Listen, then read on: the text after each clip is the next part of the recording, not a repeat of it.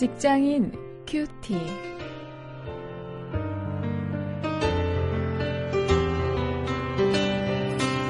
여러분 안녕하십니까? 2월 16일 아, 오늘부터는 우리가 마태복음을 살펴보도록 하겠습니다. 예, 마태복음 1장의 족보는 우리가 건너뛰기로 하고요. 2장 아, 1절부터 10절까지에 나오는 예수님의 탄생 기사를 아, 오늘 좀 살피도록 하겠습니다. 오늘 묵상할 말씀의 제목은 당신은 어떤 직업인인가 이런 제목입니다.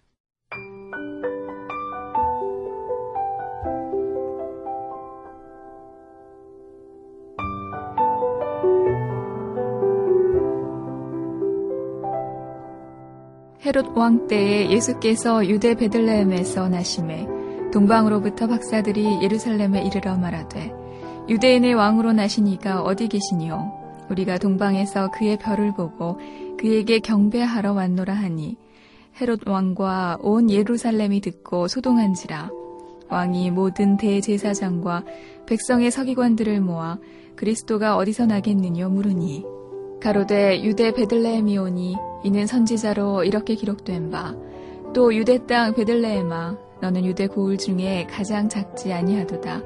네게서 한 다스리는 자가 나와서 내 백성 이스라엘의 목자가 되리라 하였음니이다 이에 헤롯이 가만히 박사들을 불러 별이 나타난 때를 자세히 묻고 베들레헴으로 보내며 이르되 가서 아기에 대하여 자세히 알아보고 찾거든 내게 구하여 나도 가서 그에게 경배하게 하라. 박사들이 왕의 말을 듣고 갈새 동방에서 보던 그 별이 문득 앞서 인도하여 가다가 아기 있는 곳 위에 머물러 섰는지라 저희가 별을 보고 가장 크게 기뻐하고 기뻐하더라.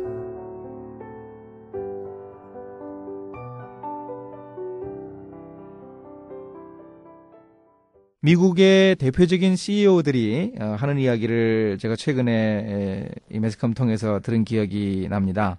어, 그들이 직장인들에게 권면하기를 어, 어떻게 하면 성공할 수 있는가, 자기가 하는 일에 대해서 열정을 가지라고 하더군요. 그래서 이 열정이라고 하는 그런 제목의 책도 있는 것을 예, 제가 본 기억이 납니다.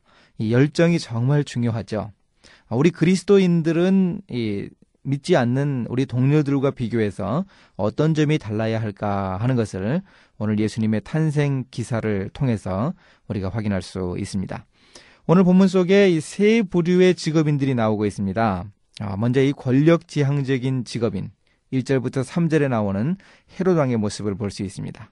이 헤로당은 이 권력에 대한 강한 그 집착을 가진 폭군이었습니다. 어느 정도였는가 하면 아, 자기의 아들이 자기를 죽이고 이 왕자리에 오를지 모른다. 아, 그런 염려를 해서 자기 아들을 죽일 정도였습니다. 또 유대인의 왕이 탄생했다는 그 소식을 듣고 궁궐이 발칵 뒤집힌 것은 너무도 당연했습니다. 아마도 예루살렘 사람들은 또 한 번 피비린내 나는 그런 난리가 일어날까봐 전전긍긍했습니다. 그래서 큰 소동이 일어났다고 기록하고 있습니다. 이 오늘날도 이 헤롯과 같이 이 권력과 또 성공과 부를 추구하는 그런 직업인들이 있습니다. 그 권력을 지향해서 돈을 지향해서 어떤 것도 생각하지 않고 그 목표를 향해서 매진하는 어, 그런 우리 직업인들, 우리 동료들을 우리가 볼 수 있습니다. 또 한 부류의 직업인은 4절부터 8절에 나오는 능력 있는 직업인들입니다. 어, 이들은 이제 대제사장과 서기관들인데요. 헤롯 왕이 유대인의 왕 그리스도가 탄생했다 하는 이야기를 이 동방 박사들을 통해서 듣고는 아, 당장 이 대제사장과 서기관들을 불렀습니다. 그래서 어디에서 유대인의 왕 그리스도가 태어나는가 물었습니다.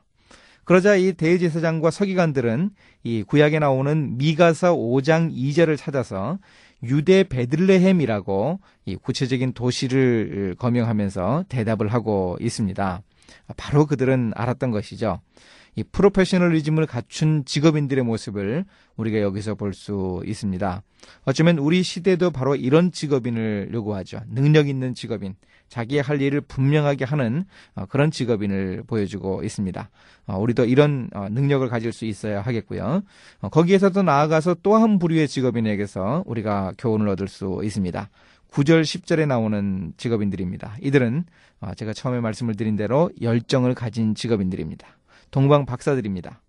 멀리 동쪽 땅에서 유대인의 왕을 찾아온 이 박사들은 그들을 지금까지 인도해온 그 별을 다시 보았습니다. 그러자 10절에서 이야기합니다. 그들이 가장 크게 기뻐하고 기뻐했다. 이렇게 이야기합니다. 그 별이 사라져서 자기들을 이끌고 온 별이 사라져서 낙심했는데 그 별을 다시 보았을 때 가장 크게 기뻐하고 기뻐했다. 얼마나 강조하고 있는지 모릅니다. 이네 번이나 강조해서 그들의 기뻐하는 모습을 표현하고 있습니다.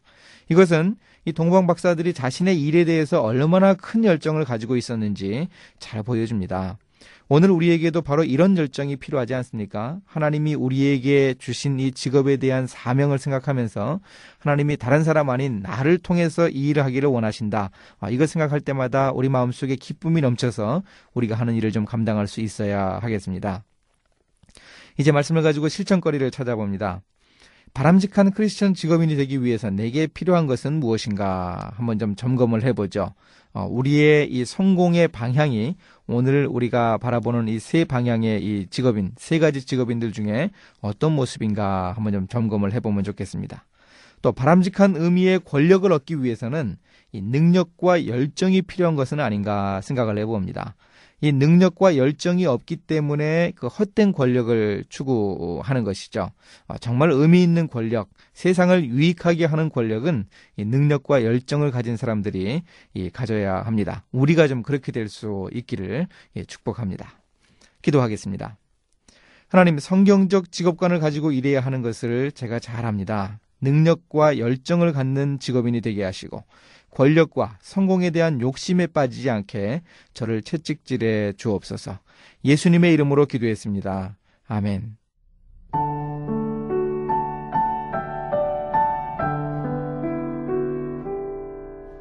직업이 다른 친구 세 사람이 모여 이야기를 나누었습니다. 외과 의사, 군인, 신문 기자가 서로 자기의 직업에 대해 말했죠.